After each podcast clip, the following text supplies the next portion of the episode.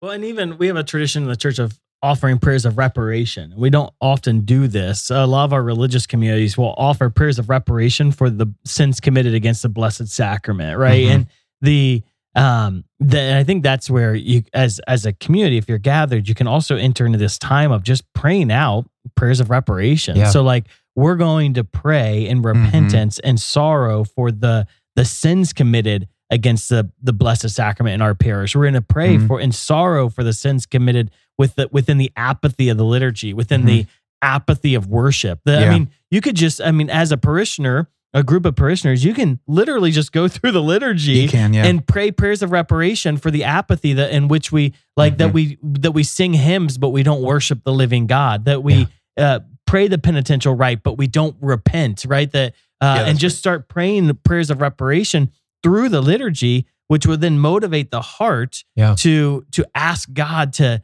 to if you will have mercy on that parish and to come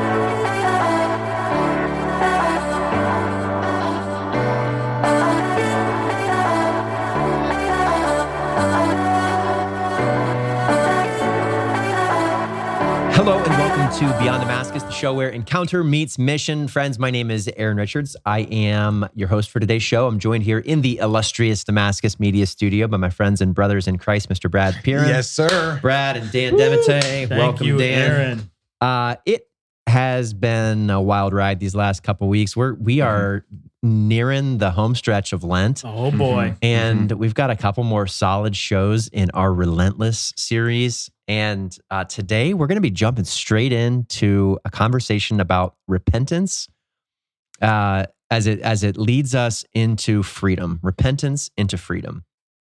And uh, you know, I figured every good Beyond Damascus podcast could uh, quote another great podcaster. Uh, we're going to start with Bishop Barron today. Yeah. He's awesome. So, Bishop Barron says we're, we're going to be. Uh, he says the key to the renewal of our society is a recovery of the deepest meaning of baptism to become priestly, prophetic, and kingly people. Hmm.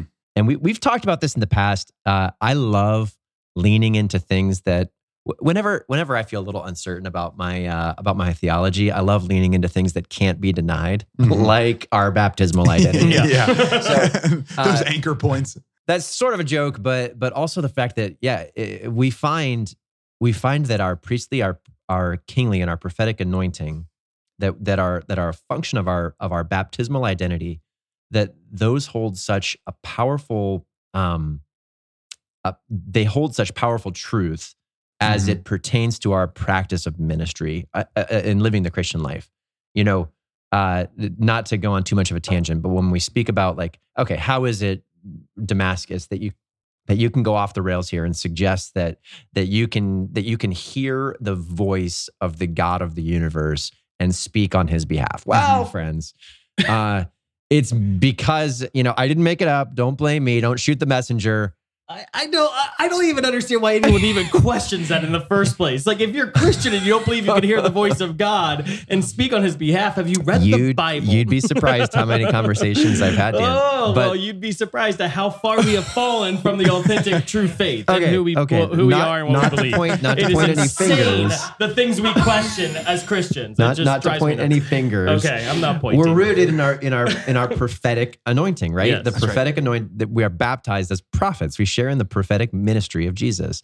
Uh, likewise, this is this is a good one, right? Where's our foundation for the fact that you, ridiculous Christians at Damascus, uh, believe that you have the power to pray and to see to see bodies, lives, spirits transformed? Well, friends, the words of Jesus.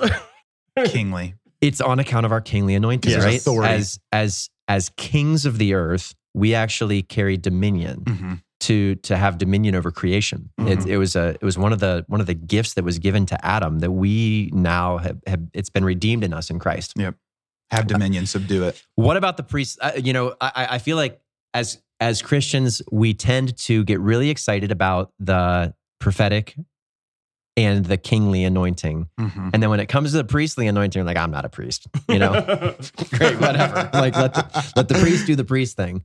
So, um, when it comes to the priestly anointing, I think there's a couple really beautiful components that that hold uh, kind of a, a, a key to unlocking this understanding of revival for us. And um, I, I would suggest to us that that we see those made most evident in in two words. The first is repentance, and the second would be worship. Repentance and worship. I suppose you could throw sacrifice in there, right? Uh, maybe repentance, sacrifice, and worship. And we see that the the the job of the priest throughout history hmm is to bring us from a place of uh, disordered relationship to Mhm. a place of of restored relationship with God. Mhm. Yeah.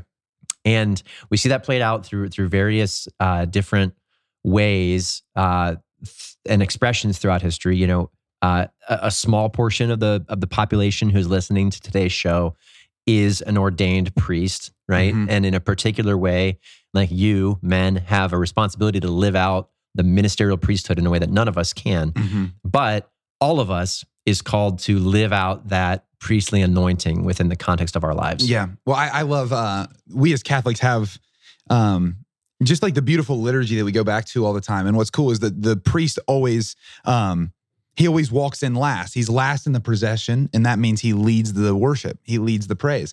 Look at the creation in Genesis, right? Man is created last, right? The last in the procession that unfolds in creation to lead all of the world into right worship and right praise. And then anytime in the Old Testament you see people get away from God, Yeah. it's because of wrong worship and wrong praise. And how do you get back into right worship and right praise? Repentance. So it's always back to right worship. So God's always about getting us back to like just the idea that we're in relationship with Him, connected to Him. So, of course, like the priest Yeah. in me, right, is called to come back into right worship and right praise and to lead others into that too. And so, yeah, it makes total sense that our priestly anointing would have those Yeah. two facets because it's been that way Mm. from the beginning. It's amazing. Yeah, so we, we, we like to talk about the the the glory and the excitement and the and the glitz and glamour of revival and all of that is amazing. What stands at the foundation of that, I think, comes back to an understanding of this of this priestly identity. That that truly to experience freedom, uh, a freedom that comes through authentic worship, a freedom that comes through authentic identity. That we we really have to we we really have to embrace the the reality of what what does repentance really mean to me. Mhm. And uh, I think that it is it is fitting as we as we kind of wrap up this Lenten series these next couple weeks that uh, that we take a we take a a long hard look at repentance Mhm. and ask, okay, uh, w- what does this mean in the church? What does this mean through history? And and most importantly, what does this mean for me? Like, what does this mean in my life? Right? I think the church needs to actually. I mean, we clearly have repentance at the heart of so much of what we teach, but we have to we have to see this like not as a sad message, but as a joyful message, right? Yeah, like yeah. that this is not a Yeah. this this is not like okay, shoot, I I I got stuck with the repentance talk, you know, like this stinks, or like oh man, I've got to preach repentance from the pulpit this Sunday. No, like this is this is part of the good news. It's actually the the precursor of the good news, and so Right. it would be silly Mhm. for us not to joyfully proclaim a call to repentance. And there's got to be a mindset shift in us that this is bad. This is bad, and I'm I'm somehow saying something that's negative upon the people. Uh, because w- even when you start the episode, you're like, "All right, we're talking about repentance," or well, "Are we? Uh, how likely are people to click when they're scrolling through Yeah, the yeah, list of uh, of podcast episodes?" Dang you it. know, like this is going to be our least watched yeah, show. yeah. Like you're not gonna be like, oh, repentance, exciting, you know? Um, and because of that, we're missing out on the fullness of God. Mhm. Yeah. Well, so let- let's look. You know, again, tying repentance to priesthood. It's funny because you look at the what was the purpose of of worship. I mean, again, maybe not worship. What was the purpose of the priesthood?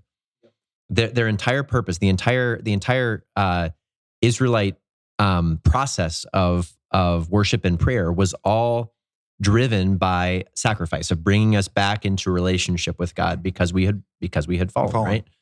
And even as we celebrate the mass, like yes, we celebrate the resurrection of Jesus, but do you realize like at the core of the mass is the the representation of the sacrifice of Jesus Mhm. um, for the sake of reminding us of of our uh, our our final glorious you know redemption our our repentance Mhm. uh, as as we come into into right relationship of receiving that that sacrificial gift of Jesus, receiving that grace, Mhm. um, and and having it transform our, or having our lives transformed. Yeah, Mhm. well, I think part of that too, right, is the return aspect. Yeah. That when we repent, it, it returns us to right relationship with the Father who loves us. It puts those. The the reason it's so exciting is because repentance leads us to the life we were made for, course, right? And yeah. and when we lose sight of what repentance is aimed at, we'll just get caught up in the minutia of like, oh, I'm going to re- repent day to day. But no, it's like no, we're repenting unto something and Yeah. that's unto the lord right? In the same way at the mass right? The presentation of jesus christ the one sacrifice at calvary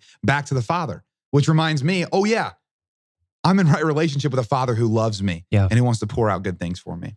I'd say that even though the even the Old Testament repentance though was flawed, if you will, it was limited, and Yeah, so because so the sacrifice, even the the priests are offering sacrifice and atonement for the sins of man, um, or for the ways they had broken the law, Yeah. and the Lord calls us beyond that, and I Yeah. think a Hmm. lot of times we actually fall into Old Testament repentance, not New Covenant repentance, What do you right? That- the difference there? so the old covenant repentance is I'm repenting because I broke the rules, Yeah. right? And confession is where Mhm. I go and I confess my sins. And so often, if you just think about the way you've approached confession in the past, often me, me personally. no, like No, you, sure, sure, sure. theoretically, you. I was I was reflecting on this this morning. Uh, that so often when we go to confession, we we simply present the the we repent for the Yeah. areas where we've broken the law, right? Uh, which is merely Mm-hmm. an Old Testament repentance, but the Lord calls us to rend our hearts, not our garments. There's this Mm. the the new law rips open the heart and exposes what not just where where have I Mhm. acted wrongly Yeah. or even like we you know now the big thing is like okay so there's the sins that we've committed but also the sins of omission but even when we think about the sins of omission we Mhm. think of sins that i have done i mean that i have failed to do it's all around our actions but Yeah. the lord wants us to repent in our heart and in our mind Mhm. and that's where real power comes that when my heart repents because there is something in my heart that is off that it is not God's heart yet and I'm I'm ripping open my heart to say God I want your heart I want to love like you love I, and then Lord I want your mind I want to think like you think and so often our Mhm. small mindedness Yep. that is focused more on this world than on heaven is the very thing that's keeping us from the kingdom of God. So when I repent from my small mindedness and I say, I I I have looked at the world's problems from worldly solutions as opposed to the world's problems from divine solutions, when I repent from that worldliness, then I open up the the heavens Yeah. for God to come. Yeah. And and Yeah. it's that heart and the mind. It's that the New Testament versus the Old Testament, not just what have I done wrong or what I have what have I failed to do rightly, Yeah. but where is my heart and where is my mind not aligned with the heart and mind of God? Yeah. And that's where the depths of repentance comes to release the power of God. That's that's beautiful. I, I let me let me throw an extra point on that. So John chapter 16, verse 8, Jesus says that the Holy Spirit comes to convict of sin, righteousness, and judgment. Mhm. Why so sin and righteousness in my mind are are kind of two sides of the same coin, right? So why why draw distinction between sin and righteousness? And uh, it- it- Jesus in John's gospel goes on to say sin because they refuse to believe who I in who I am. So the Holy Spirit convicts of sin, particularly when we when we're not really in solid relationship Mhm. with Jesus.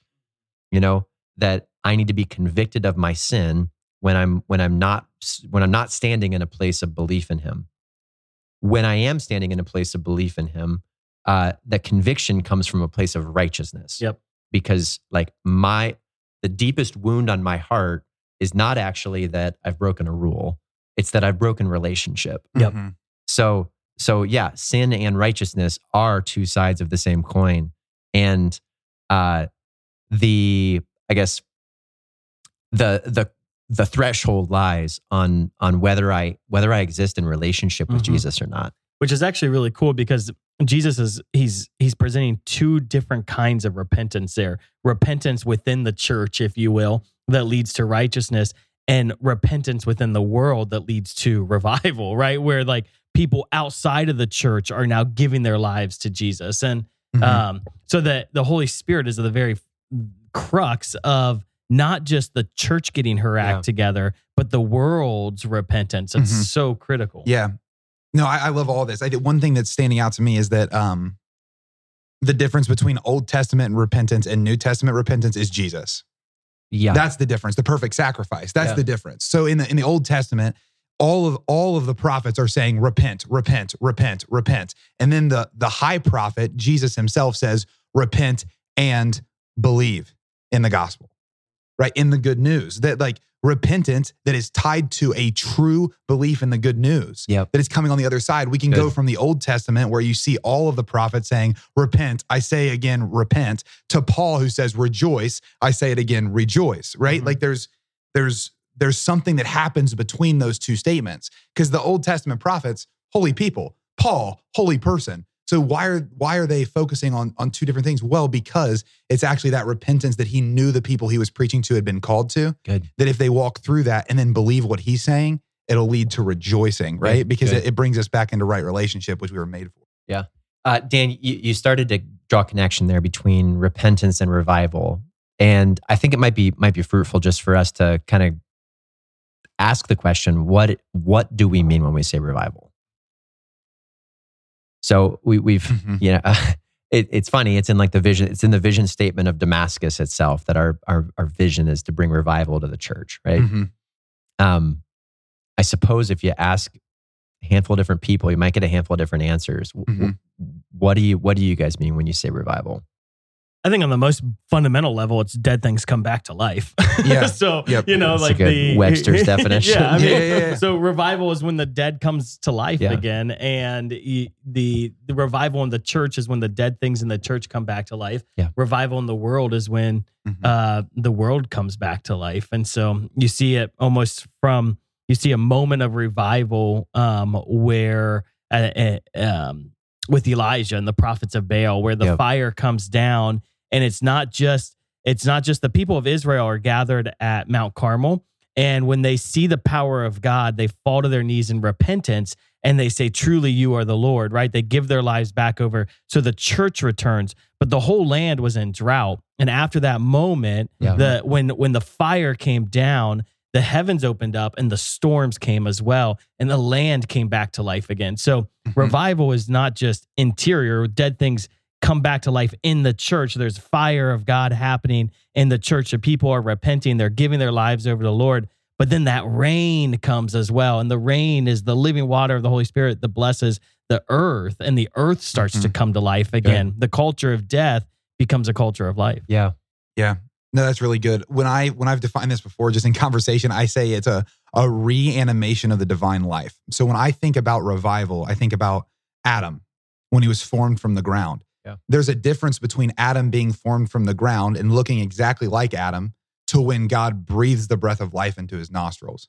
There's a different like th- they would look the same, right? Like Adam's formed perfectly out of the Mhm. ground, but the animating spirit that is given by God, right? Like the reanimation of the divine life. Like when we see that in a group of people or in a singular person, we can be sure revival is starting there, right? Like, and you can see that in people. It, it really is something that when when you are in tune with the Lord and you have a personal prayer life and, and you know what he speaks like, what he sounds like, what he acts like, you start seeing that in someone Mhm. or in a group of people, and you're like, there's something happen. There's something being reanimated there. Yeah. Yeah. Nothing, it was just dormant. Like it's not lost. Like it, that, so that's an important thing of revival, right? Is it, it's never lost, but it can remain dormant. And that Good. reanimation, right? Like that idea of Adam before the breath of God and after the breath of God is where I I usually When I love that because the that drew my mind to the Valley of Dry Bones, and it says in um, Yeah.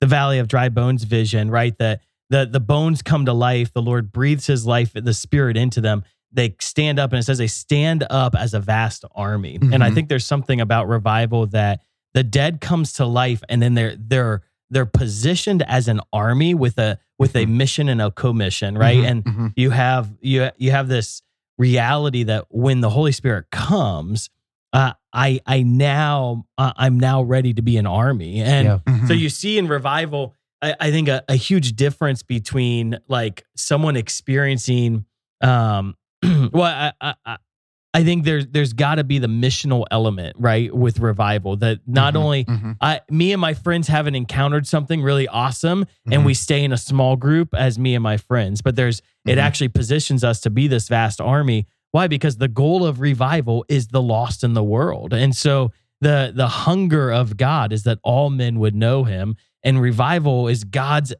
activity in man to bring us out back out to humanity, Mhm. to bring them back to God. Yeah, I was I was actually drawn to what you were saying there, Dan, because um, yes, like we have to define like so. Yeah, re- revival is unto faith. It's it's unto salvation, right? Yeah, it's like unto salvation. so because in we because just dead things coming back to life is Is the, Is the salvation. mi- Yeah, the exactly. mission of Jesus. yeah, but like but that's that's the that's why I was drawn when you were saying that to John eleven to the raising of Lazarus yeah, because Lazarus is dead, yeah. right? And Jesus doesn't say he's dead though. He says he's asleep. He's dormant. Mm-hmm. right? I'm going to bring him back to life. Why is he going to bring him back to life? So then Jesus said to them, uh, like, I'm trying to find where it exactly is, but ultimately he says that um, I'm I'm going to awaken him, and then he he mentions why he does this, It's And- a it's a long reading. and it's yeah, I know. I'm just really trying to find it right now, but ultimately he's saying it so that they believe, right? So that that like believe. like so for the glory of God to be known, so that they would believe that I am who I say I am, that that I'm the one the Father sent, that they would believe, that they would believe, that they would believe in the good news yeah. repent and believe, right? Yeah. And so a real repentance, what it brings us into is a recognition that I'm dormant in ways I desire not to be. Yeah. Right. And that gives permission for the animating spirit to come. So, of course, it's the first move of revival. Yeah. Because if Adam doesn't recognize that he's not animated before that breath of Yeah. God comes in, or if he's tasted that breath of God and now knows he's Yeah. dormant, of course, it's like, oh, I actually, I, ch- I want to change. I want to be Yeah. away from that. Could I could I make one distinction? I Please. wonder if the a difference though between a baptism in the Holy Spirit experience for the individual and revival is that revival is communal. And so we're not looking for one person to have repentance.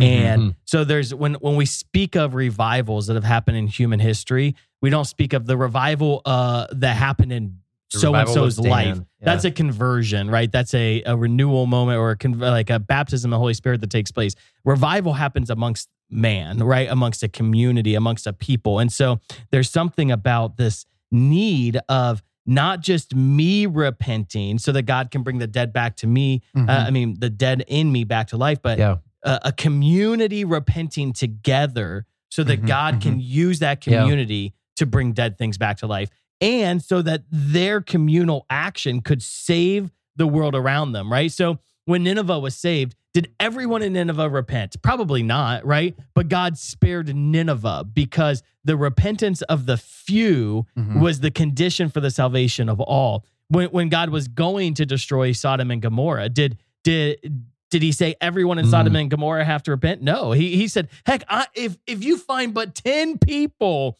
that are willing to repent with Beautiful. a wholehearted Beautiful. repentance, I'll spare the land. Mhm. And Mhm. that's Uh. and so the but the communal action of and it wasn't enough just for one man to repent, right? There's Yeah. got to be a Mhm. communal action to spare the land. Amen. And in America, that's what we need right now. We need a Mhm. communal action of repentance to spare our land. That's Mhm. that's so sweet. Okay, so hearing you guys talk about revival is um is is pretty encouraging. Mhm. And uh if if if we had recorded this show 2 or 3 years ago, I would say that revival is typically not a word in our experience that's actually associated with with Catholicism, Mhm. Mhm. right? Certainly the the concept of revival is deeply rooted throughout our entire history. Actually, it's funny because when we when we started using the word a lot in our Catholic Yeah. context, we we had priests questioning us or like uh, just people saying like, uh, uh, "Is that is that an appropriate word to use as Catholics?" Right. And it's like, And, well, thankfully we've now we've got yeah, the, now the, the, great bishops like, we want a Eucharistic, Eucharistic revival. revival. Like, Yeah, yeah. thank you, Bishop Cozzens, for putting a stamp of approval on this word. Yeah. well and we want to and we want to speak away from like um like throwing the baby out with the bathwater to Yeah. use a a horrible cliche but i think that That is a horrible cliche. it's such a bad cliche it's so bad but i couldn't think of a, a better one to use right now um but like This moment is brought to you by Beyond the Beyond Mask. but like we we don't want to um we don't want to throw out the word revival because we've maybe heard it used in too many contexts before No, that we haven't not. seen it change Yeah. things. Because I think that um one thing I I remember when I was like like first kind of um just experiencing the Lord in a new way and in the faith that I had been raised in because I was raised Catholic. Um, I, I'm from Southern Ohio, which is very much in the Bible Belt. So so you hear about revivals happening at these little at these little churches all Mhm. of the time. Yeah. Like it's Yeah. like every weekend someone's having a revival. But what you would see is like, but if that's what revival is, it just seems like a, a longer time to gather, really more or than like anything. a cool word for Exactly, an event. exactly. like, hey, we're having an event. Yes, we're but just we going to make call it a this, revival. Yes, but we make Yeah. this move sometimes where we allow the very thing Yeah. to be divine to be defined rather by like people who might be not representing it to the fullness Yeah. of what it could be. And I just don't want to throw that out That's great. because of my experience. Does that make sense? Well, we also shouldn't throw out something that is leading people to Christ just because it's not our normal way of doing things, right? Like Sure. the when when I am driving down like south end of Columbus and I see like a tent revival happening, right? Like it's like, all right, that's not my typical approach for evangelization. But there might be but something there are happening people there. that are worshiping the living God, Yeah. that are on their knees repenting Yeah. and giving their lives over to Jesus. And and so is this the context of Catholic evangelization most of the time? No, it's not. But is it effective? Well, it's leading people to repentance and Yeah. to worship and to Mhm. giving Jesus as Lord of their life. That seems pretty those are good It's at least a first a Well, good also, first move. Let's also Yeah. press in Yeah. there. So uh, I, I would argue that the difference is not in reality. The difference is in terminology. Yep. So re- so the, the t- the term revival is is one thing. Like re- regardless of terms, what we look at when we see revival is, as you identified, Dan, the transformation of a the transformation of a people Mhm. right? And and of course we see God doing that throughout history, and you Yeah. know all the way back to Scripture. Where's where's the first real you know Christian revival happen? Well, on day one, Right. right, At, at the the the moment of Pentecost, when you see the Holy Mhm. Spirit come. Uh, you see the Holy Spirit convict hearts and lead people to a place of of radical transformation and evangelization, to the point where the immediate fruit of this is the baptism of three thousand people in the Mhm. street. Because Mhm. Peter Right. spoke to repentance. He said, You crucified him. Yeah. Right. Mhm. And then they re- repented and and there was something that happened in their hearts that led them Of to that repentance. Mhm. I, I think the um yeah, I think that's a beautiful word, Aaron. That there there is that that need for the community to come back to the Lord in that moment. and and and we see we see this throughout history too you know we have different words typically that we associate to it uh you know renewals within the church but um so many of the great saints have have truly led led the way toward toward vast revivals Yeah. of catholic culture I also think we forget that those saints had people around them making Mhm. that same move at the same time. Mhm. And and and that's that's to your point, Dan, is that like when when we see great saints in the church make a move, they're our first followers almost immediately Yeah. because God's working something consistent. Yep. And I think that is something we see in revival is like th- there could be someone's heart that's stirred towards something, but once they speak it, these others who are having that stirred, you can see Yeah. them almost joking. immediately. Yeah, I think Francis is a great example of that. His first followers were insane, right? Amazing. Like just amazing Yes. miracle workers. A, a great example of that not happening is Jeremiah, right? So Jeremiah was Mhm. by himself and no one joined him in repentance. And Mhm. so uh the, the- Interesting, yeah. the Israel like the the nation of God was destroyed and they Mhm. were sent into captivity. And so Mhm. the uh, the lone man's repentance and his call for repentance because it wasn't joined by these first followers, Yep. it didn't bear fruit. Yep. And- Yeah. and Well, you so- mentioned Sodom and Gomorrah as well. Like there was there was Yeah. there was someone even interceding on their behalf, saying like, "What if it was but ten? yeah. And still, the that one person, it, it just he didn't find that that follower. I think one distinct, I mean, not distinction, but one thing we we haven't named yet that we have to name is that revival does come from God, and so I, I like to actually let things happen and then call them revival, as opposed to call something a revival before it happens. So- schedule it Yeah. So like, so when when you were talking about That you're like sense. Southern Ohio uh, Protestant church events, like, hey, we're having a revival on Sunday. Well, actually, we're gonna like we gather together in in worship and Yeah, repentance, and we pray for a move of God. And Mhm. when God moves, that's that is revival. That's right. and and so it's it's hard to say this, um, and that's even a, a little bit of a fear I have with like the Eucharistic revival, right? Yeah. That if we if if we have a desire in the church and and the bishops have called for this desire that the the Catholic Church would be convicted of righteousness Mhm. and believe again in the the in the the real presence of the Holy Eucharist, right? Yep. Um, so there we're we're titling something the Eucharistic revival with faith that God is going to move to help the church repent and return to a greater faithfulness to the the holy sacrament. Um, and, however, we need to first and foremost be on our knees begging for God to move, right? That if if we want this, our our parish Mhm. programs, our uh, catechetical strides to build, even our liturgical reforms, th- those are all those are all things that we are doing Can you do that again? no, because it drives me nuts. Because I've seen on on Facebook uh, all these posts of like, if we want real Eucharistic revival, we have to kneel. It's like, no, that is no. Eucharistic revival comes when God comes and moves our hearts, that draws us to our knees, and that the church saying you have to kneel before you receive the Eucharist is not revival. God drawing you to your knees so that you love Him so much that Yeah. you want to receive His sovereignty on your tongue uh, and on your knees because of Him, not Yeah. because of church law. That's revival, and and so that that's what we need to be praying for. That Yeah. God would move hearts. That God would convict Mhm. sin, like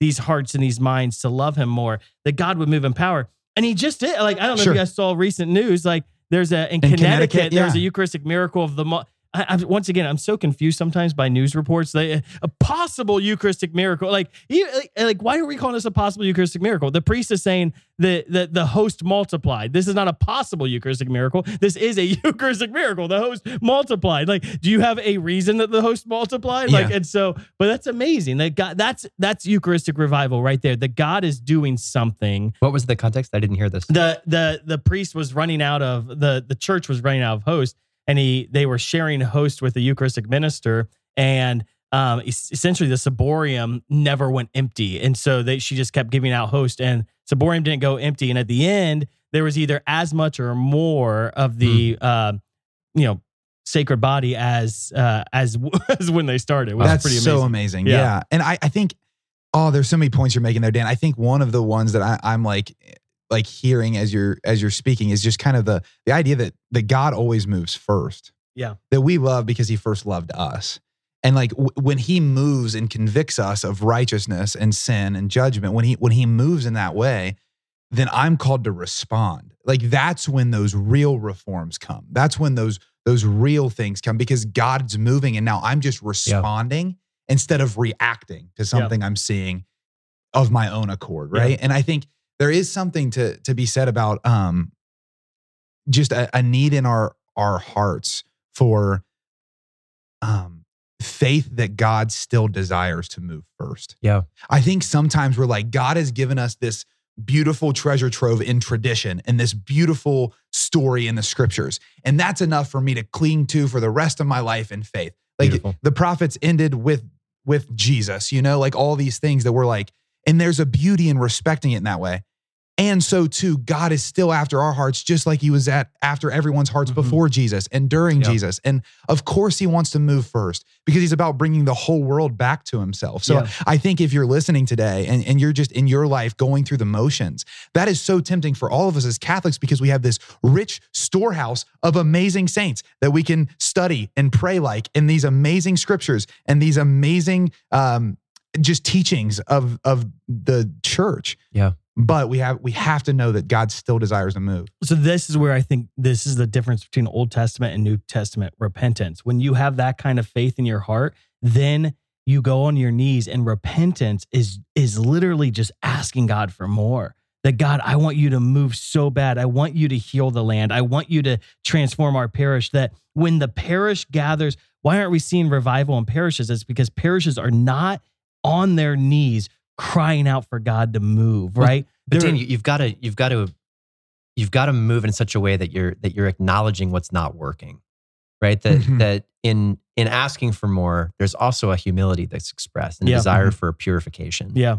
And in minutes, Oh, and I I'm don't saying it. that we don't ask for the purification. Yeah. I think the the the, the repentance because I think we're doing that. So what are Catholics doing? Um, that that that is so Catholics often we're, we're often concerned about our own salvation Yeah. and we're, we don't look from the community aspect but Mhm. god he established a people and then he established a church so i go to confession and i individually repent for my own sins Yes. right so that's awesome. And even if I have a confession service, a repentance service, everyone's individually going to confession for their individual holiness. So, what do we see a lot in Catholicism? We see a lot of individually holy people, Yeah. but we don't see these communal outpourings of the Holy Spirit as often as Protestants do because Protestants come together as a community and they corporately repent together. Yeah. And there's something powerful that happens with corporate repentance that it opens the heavens for the Holy Spirit to come, which is why often you see the Holy Spirit moving in a communal way in Protestants more than you do in Catholics because we're doing our confession services. Yeah. Which I'm not saying we should stop confession services. We just need both those and communal repentance. And we do have that, but we don't bring a heart to it. And the reason Mass. the mass. Yes.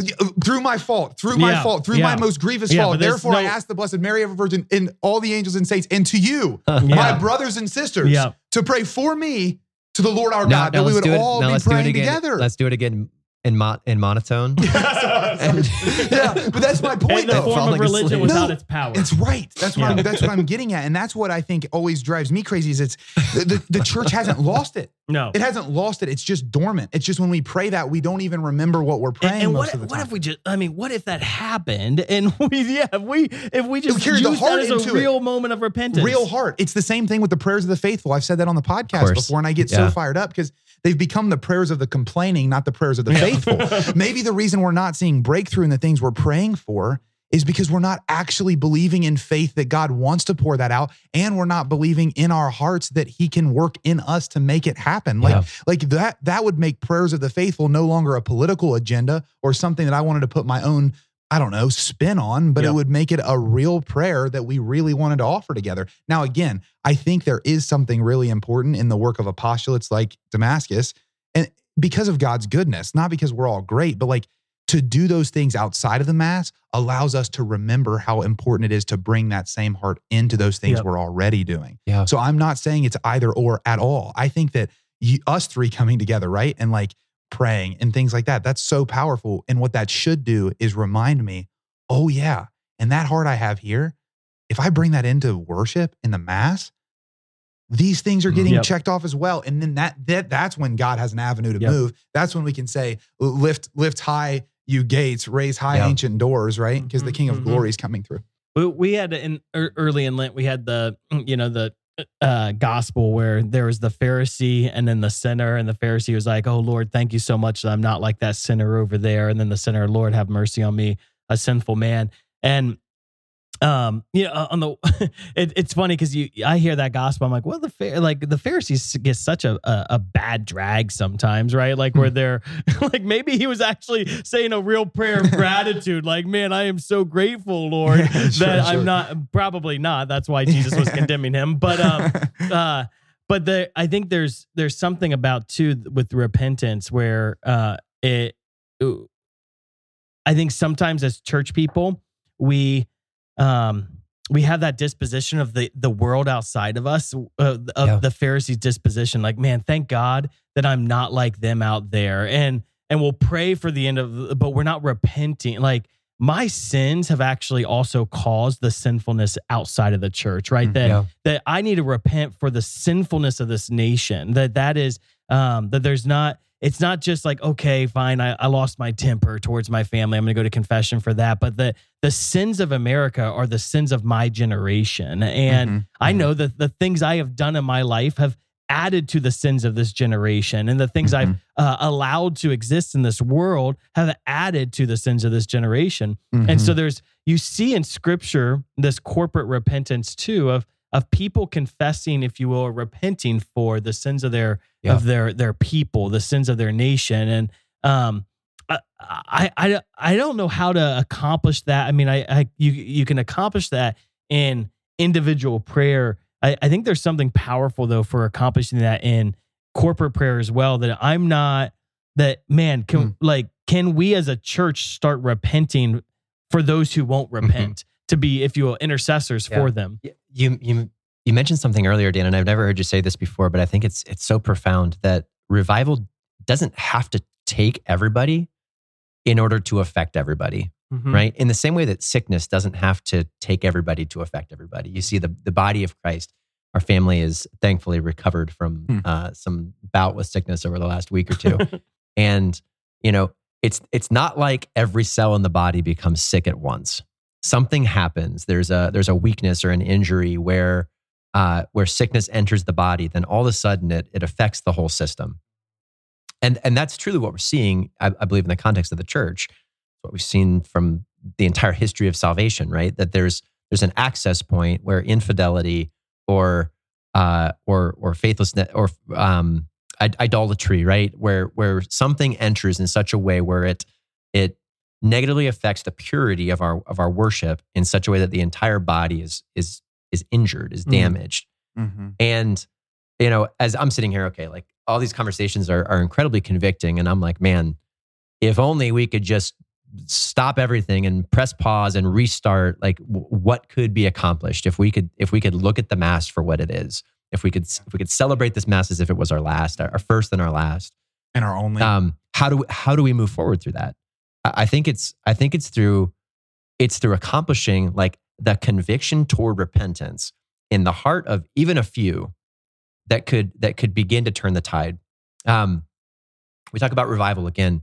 Uh, one of the one of the uh, revival is a term that's typically associated with with Protestant expressions of the faith, right? For no other reason than just recent history, Mhm. and uh, the, the the connotation with revival, even to look at there's a Presbyterian minister who who was one of the you know great fathers of revival, Charles Finney. I don't know anything about his story, but he said a renewed conviction of sin and repentance, followed by an intense desire to live in obedience to God.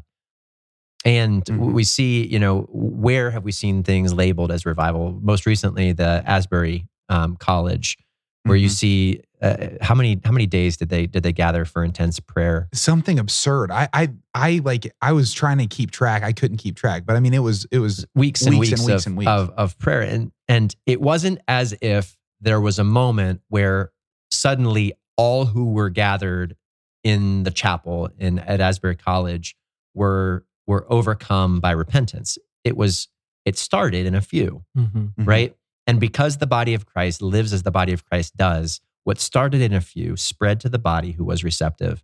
And then Mhm. all of a sudden you see over the course of, of weeks that, that there's an experience of, of true repentance, of conviction to righteousness that, uh, that facilitates a, a purity of worship that just brings connection. yeah. when they when they talked about that revival, they said, "How did how did it start?" Right? Yeah. It was a simple proclamation of the gospel, and hearts were convicted of repentance and the sovereignty of God. And I think that it's those those are like two very clear elements that you see in in these revivals that take place in in man is that there's a there's a conviction that uh, there there is a God and I am not him. Yeah. Yeah, and, right, and when that conviction happens, you you you don't need you don't need anything other than real worship, and real worship leads to this deeper experience of revival. Because I mean, when you see God move in the Old Testament, right? Boom, fire falls down from heaven. When Mhm. fire falls down from heaven,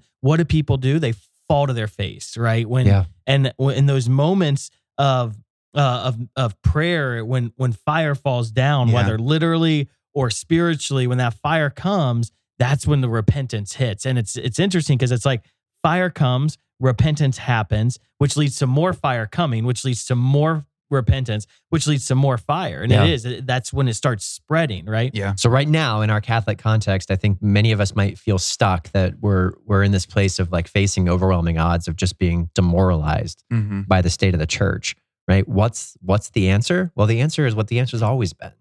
It's that God desires the revival of his people, right? And God's going to facilitate that revival through the impartation of his spirit into our lives that will convict us of sin and righteousness. Yeah. That'll bring us into a place of response.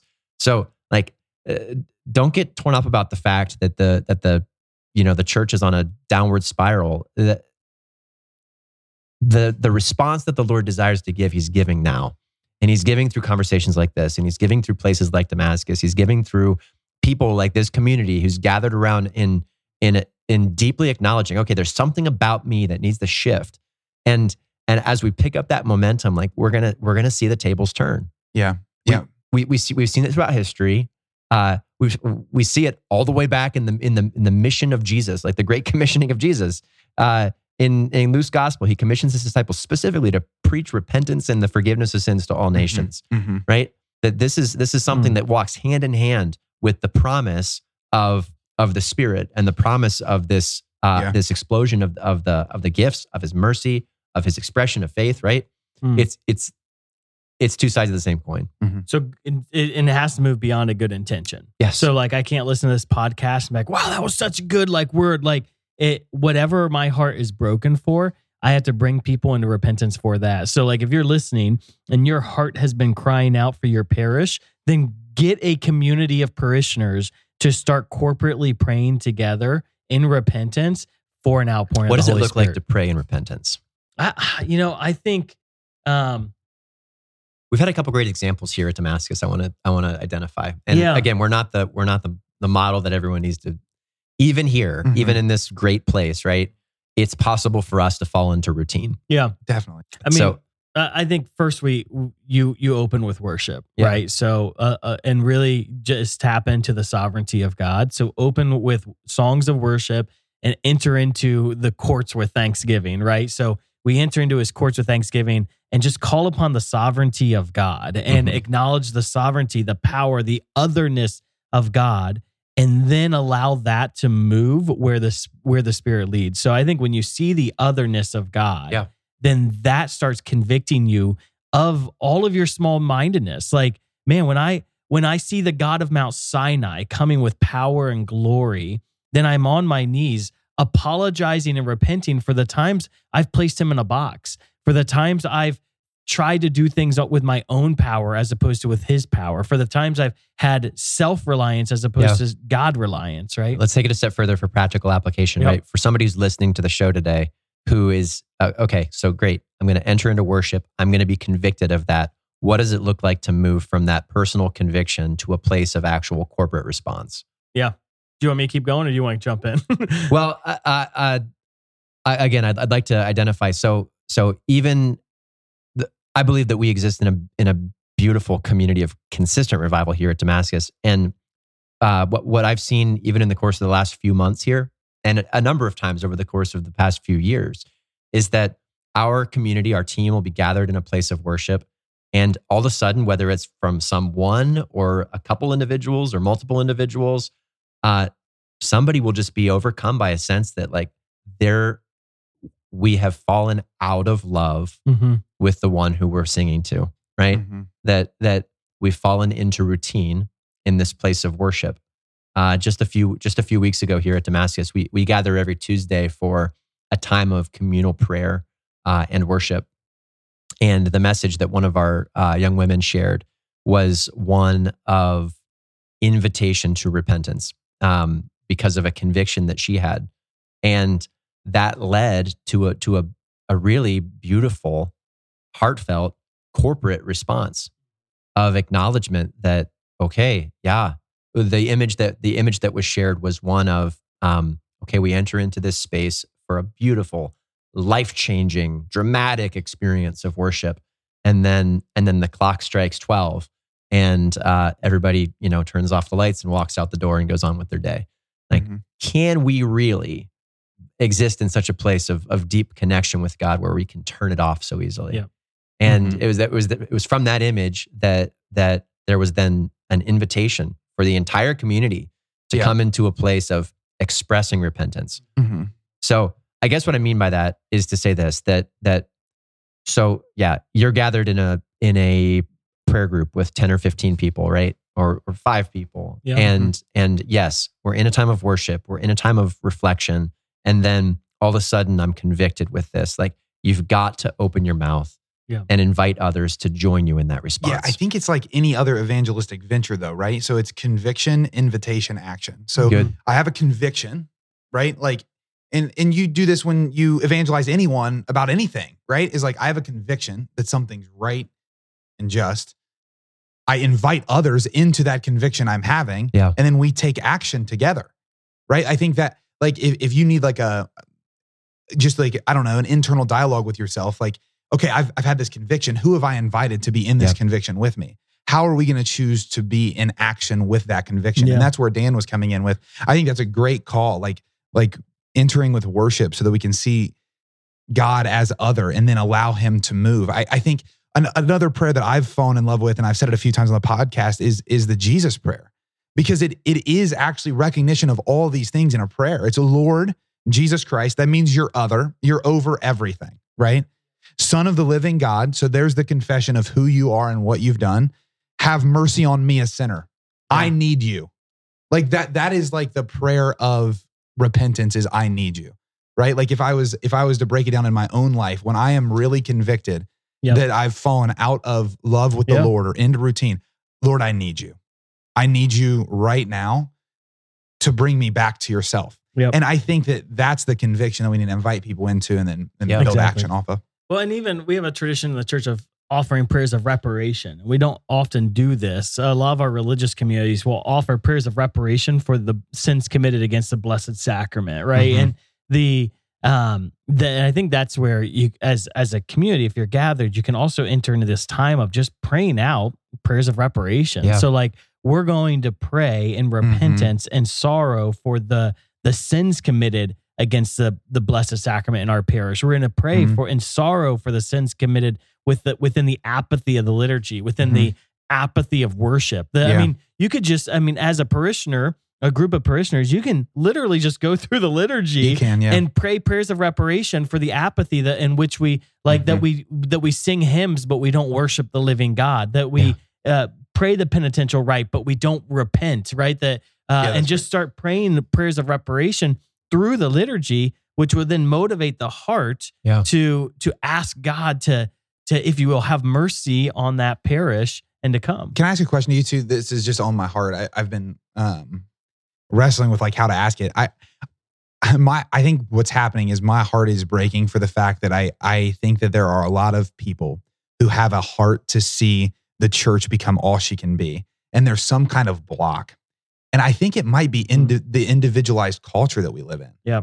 That like when I look at the Old Testament and when I look at the Yeah. New Testament, I look at the great saints. There was always um, a perspective that I matter to the whole, not I matter unto me or Mm. or this like self pursuit, self help reality. It was always like I'm living for an impact on like there was always just a communal focus. Yeah. And the Western world today seems to be so individualized that that that's where I get nervous sometimes with how we stress even family in the church. I love the concept of family, like because God is family. Mhm. But I don't like the idea of like just me and my family doing the things for each other that'll really, really help us. Yeah. Because that's just individualized at a, uh small group level. That's good. And I don't know. What Can do I- you think about that? So this, oh man, the, I was so convicted. So a friend of mine, a friend of ours, he said to me the other day, he said, um, "You get what you pray for. You get what you beg God for." And Catholics, we beg God for individual holiness and for the holiness of our family. So what we're getting is a lot of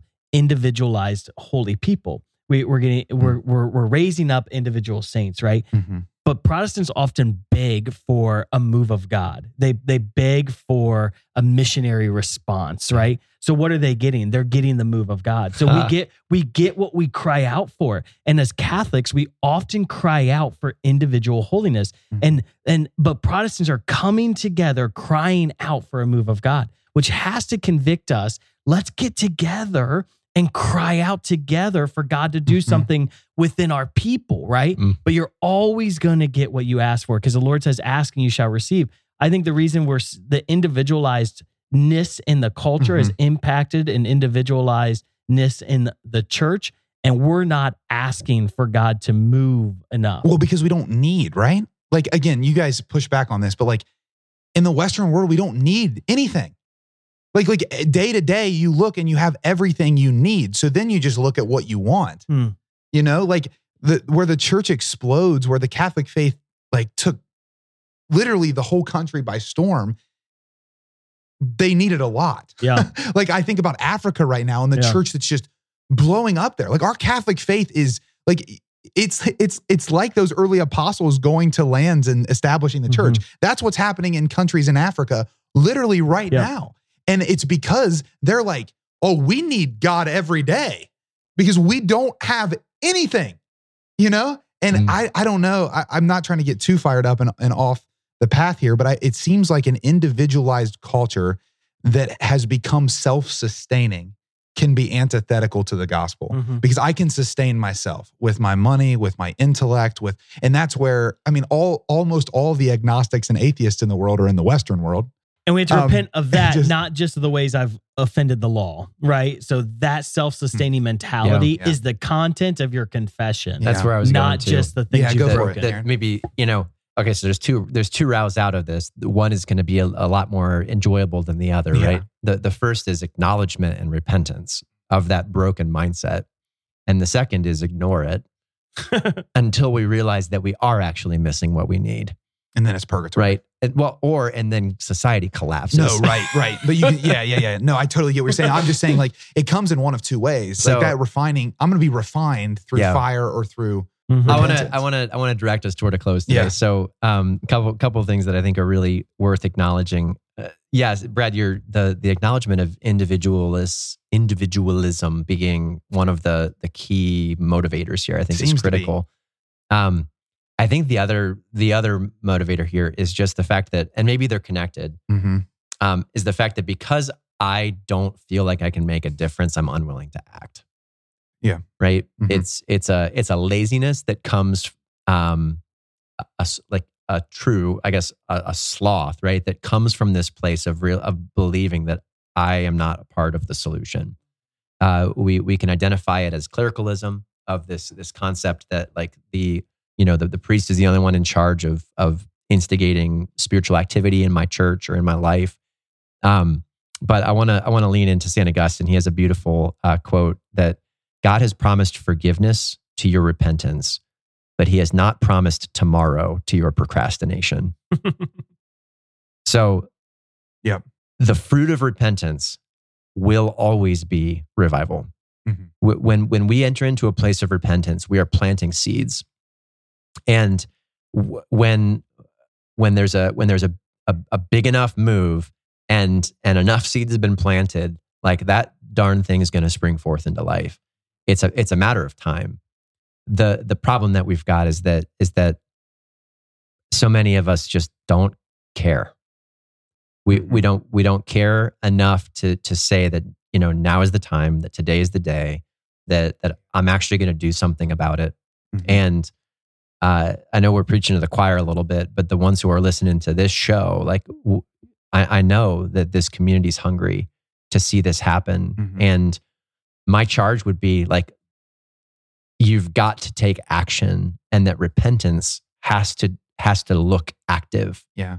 Well, can I offer something off your analogy as Yeah. well? Earlier, you were mentioning the analogy of the body, right? So, in the negative sense, when the body has a virus or a bacteria that infiltrates the rest of the body, like gets sick over time. In the same way, when a few repent, start believing, it spreads to the body, unless there's antibodies working against it. Mm. And so, what I want to speak to you today is if you're listening to the podcast, let's stop working against each other Mm. like I just think my heart's just breaking because there there's some kind of wall. That's There good, is a Brad. there's a block happening. Mhm. Okay, because there there are people moving in in separate streams that really want to love Jesus. So what's blocking us? Yeah. I think I think it might be antibody work. I think it might be the fact that we're focusing in on are you right or am I right, not on let's let God be right. Mhm. And um anyway, that gets us out of individualization too, right? Because I'm not the end. Yeah, it's you, no longer my thoughts that are the most important. you can't have a prescription for what revival looks like if you actually want revival. And when when Mm. you're on your You knees, can't and, come in with a preconceived notion. yeah, when you're Yeah. saying God, I want you to move, you can't say God, I want you to move, and I want you to move like This this. And I think that that is that that's often the wall, and that's actually even. I mean, my own expectation in prayer often is the barrier by which God doesn't move My because I yeah, have sure. I have such a hunger for God to move in a particular way. And that's not true surrender. Where like I'm like, God, I want you to do this. I want you to do this. I want you to do, this. it my way. yeah. I'm gonna I- dig a ditch and you build the river in the ditch. He's Yeah. like, no, actually, the river's starting to cut through rock Yeah. right now. Yeah, Yeah, exactly. And I think that's what I've been trying to pray just a that my prayers would just be of total surrender that God I just want you to move and I I I don't care what that move looks like I just want it to be your move and not the not the result of my human activity. Yeah. Let me close this in prayer. Uh, I'm I'm drawn to uh, the beautiful individual and communal invitation to prayer that Jesus offers in in Revelation chapter three. And I'll toss this out here, and I'd, I'd love for you guys to just respond in prayer over this community. Jesus says, "Listen, I am standing at the door knocking. If you hear my voice and open the door, I will come in to you and eat with you and you with me. That's Revelation chapter 3, verse 20. And oftentimes we neglect to recall the verses that come immediately preceding this. Verse 19, Jesus says, I reprove and discipline those whom I love. Be earnest, therefore, and repent. Listen, I am standing at the door knocking. If you hear my voice and open the door, I will come into you and eat with you, and you with me.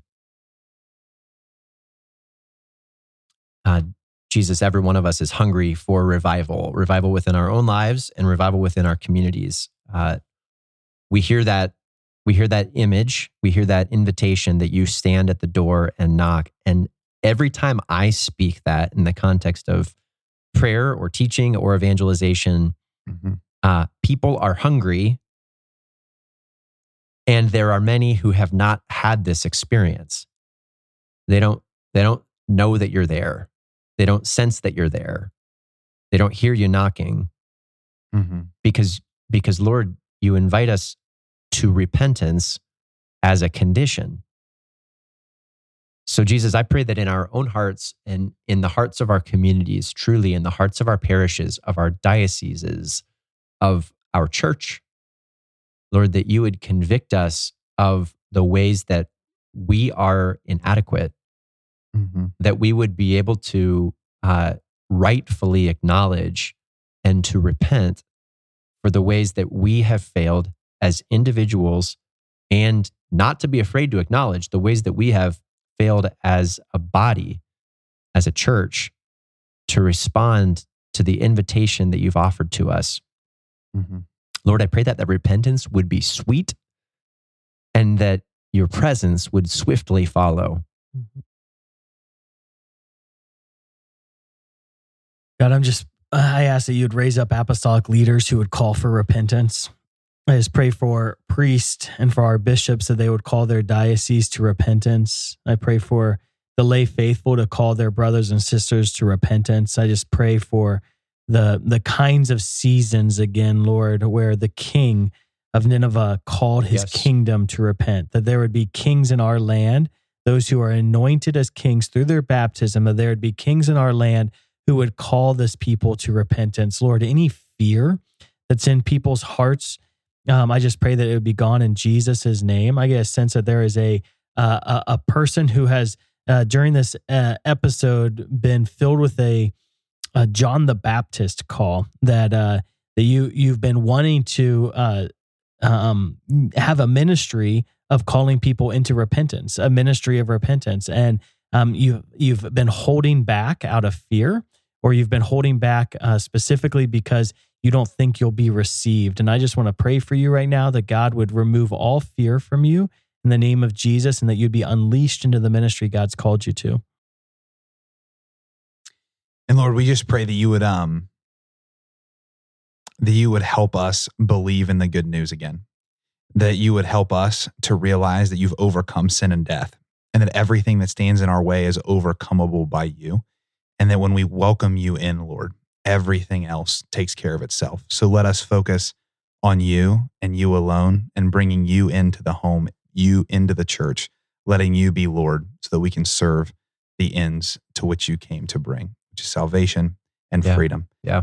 One final image in, in prayer is that uh, as if repentance is not a muscle that you've worked in a while, to have mercy on yourself and those around you mm-hmm. who who may who may struggle to exercise it. And my invitation associated with this would be to offer encouragement, uh, to encourage your your pastor, to encourage your friends, your peers, when you see them step in and and take the first make the first move mm-hmm. in inviting a community to repentance, not not to look down on one in embarrassment, but to truly celebrate this. I, am even thinking I, I just I, I, celebrate my own pastor um, for the works that he's done uh, in seeing particular areas uh, of need for reform within our own parish and inviting us so beautifully to that. Uh, the courage that that takes to actually challenge a community and say what we're doing isn't right. Mm-hmm. So, uh, Lord, I pray for I pray for encouragement um, for those for those who've been convicted by this message, and I pray, Lord, for conviction for those who who need to receive this most. Thank you, Lord, for this community and for the way that you're working. In Jesus' name, we pray. Amen. Amen. name of the Father and the Son and the Holy Spirit. Amen. Amen. What a conversation today, guys. Thank you for joining Mhm. me. And thank you for joining us uh, on Beyond Damascus. We, uh, we love, we pray for this community. We're praying for you. And we'd love for you to continue to engage in the, in the comment section on these videos. Uh, if you're listening in audio and you want to engage actively, head over to YouTube where you can engage on the comment section online.